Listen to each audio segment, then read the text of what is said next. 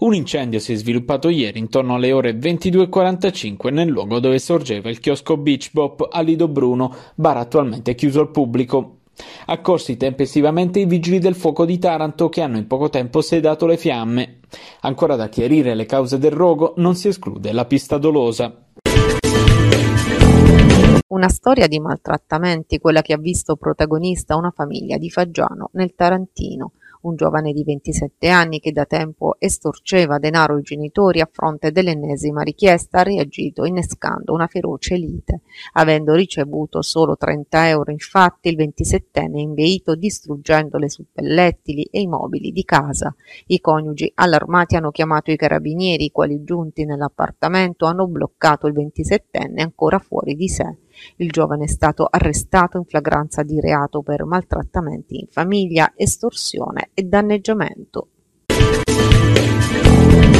I carabinieri forestali di Marina di Ginosa nel Tarantino hanno sorpreso in località Masseria Sanelli un cacciatore con un fucile contenente un numero di cartucce superiore a quello consentito, aumentando così la potenzialità di offesa dell'arma e violando la norma sulla tutela della fauna selvatica. L'uomo è stato denunciato e il fucile sequestrato. Il Consiglio dei Ministri ha dato ieri il via libera all'unanimità al nuovo decreto legge per l'estensione del Green Pass a tutti i luoghi di lavoro, sia per dipendenti pubblici che privati. La misura scatterà probabilmente dal prossimo 15 ottobre e coinvolgerà circa 23 milioni di lavoratori. Il provvedimento prevede la sospensione immediata per i privati e dopo cinque giorni per i pubblici che non abbiano con sé la certificazione verde. I test antigenici saranno gratuiti solo per gli esenti previsti dalla circolare del Ministero della Salute.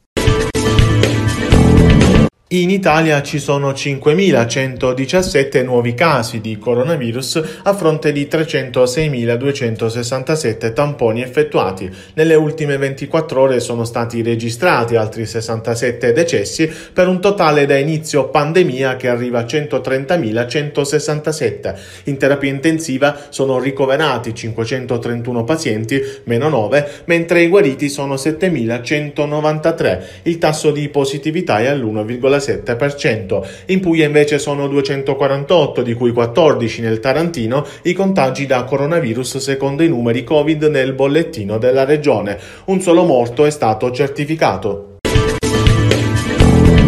Sono 5.641.438 le dosi di vaccino anti-Covid somministrate sino a ieri in Puglia, dato aggiornato alle ore 6 dal report del governo. Le dosi sono l'89,4% di quelle consegnate dal commissario nazionale per l'emergenza. Intanto continua la campagna vaccinale nell'ASL di Taranto. Le somministrazioni effettuate negli hub della provincia ionica ieri pomeriggio sono state 591 dosi.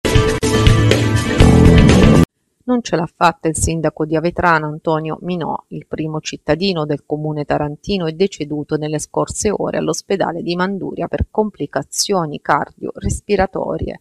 Da tempo lottava contro il Covid, aveva 62 anni. A dare la notizia è stato il vice sindaco Alessandro Scarciglia dalle pagine di Facebook semplice, gioioso e con lo sguardo rivolto sempre lontano, scrive il vice sindaco, nella tua vita hai combattuto tanto, vincendo diverse battaglie, in quest'ultima però, quella più importante, pur avendo lottato come un leone, non ce l'hai fatta.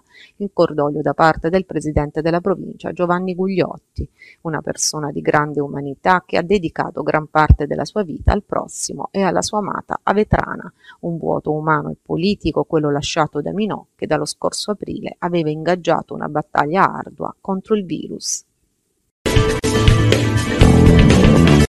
Si è riunito quest'oggi a Mesagna il Consiglio generale della CISL Taranto Brindisi, nel corso del quale una serie di adempimenti statutari avvieranno di fatto la stagione dei congressi che riguarderanno sia i livelli confederali della CISL che le federazioni di categoria. Il segretario generale Gianfranco Solazzo ha introdotto i lavori siamo nel mezzo di una rivoluzione epocale che non ha uguali nella storia, ha spiegato Solazzo, perché se è facile prevedere che ci saranno profondi cambiamenti, più difficile comprendere dove questi porteranno.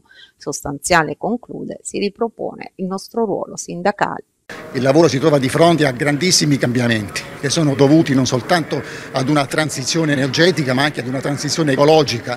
Prima del Covid abbiamo avuto processi di digitalizzazione che hanno modificato tanto i sistemi produttivi, lavorativi, organizzativi.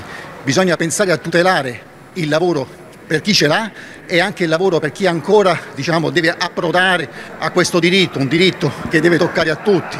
L'emergenza sanitaria ha fatto pagare un grosso prezzo alle donne, ai giovani, quindi bisogna assolutamente interrogarsi su questo tema e soprattutto c'è necessità di un grande processo di formazione e di qualificazione professionale. Uh, Ieri seconda giornata del Medimex Tarantino con il Martà che ha ospitato la presentazione della mostra fotografica di Kevin Cummins dal titolo Joy Division and Beyond, più di 50 istantanee che ripercorrono la carriera, oltre che della stessa band, anche di altri noti gruppi della scena musicale inglese degli anni Ottanta, nonché raffiguranti la metamorfosi del paesaggio urbano di Manchester foto che hanno disegnato un percorso attraverso sculture, mosaici e vasi della tradizione greca e che saranno accessibili a tutti fino a gennaio 2022. I primi visitatori di questa mostra, accolti dalla competenza del direttore del Martà Eva degli Innocenti, sono stati il presidente della Regione Puglia Michele Emiliano e il sindaco di Taranto Rinaldo Melucci che abbiamo deciso per la prima volta di allestire la mostra fotografica del Medimex relativa alla musica all'interno del percorso espositivo permanente. Un dialogo continuo fra i reperti archeologici e il, il tema della mostra che sono appunto le, queste meravigliose opere di Kevin Cummins sui Joy Division non solo, tutta la scena musicale di Manchester, con un parallelismo secondo me da sottolineare importante fra queste due città industriali, quindi la città inglese e poi Taranto. Quindi si spera spera che sia anche di buon auspicio per una rinascita che è già in atto di Taranto e che riemerga proprio dalla sua cultura. Ritrovare eh, la musica di una grande città industriale qui a Taranto è uno di, eh, di quei pretesti di pensiero ecco, che possono essere molto utili.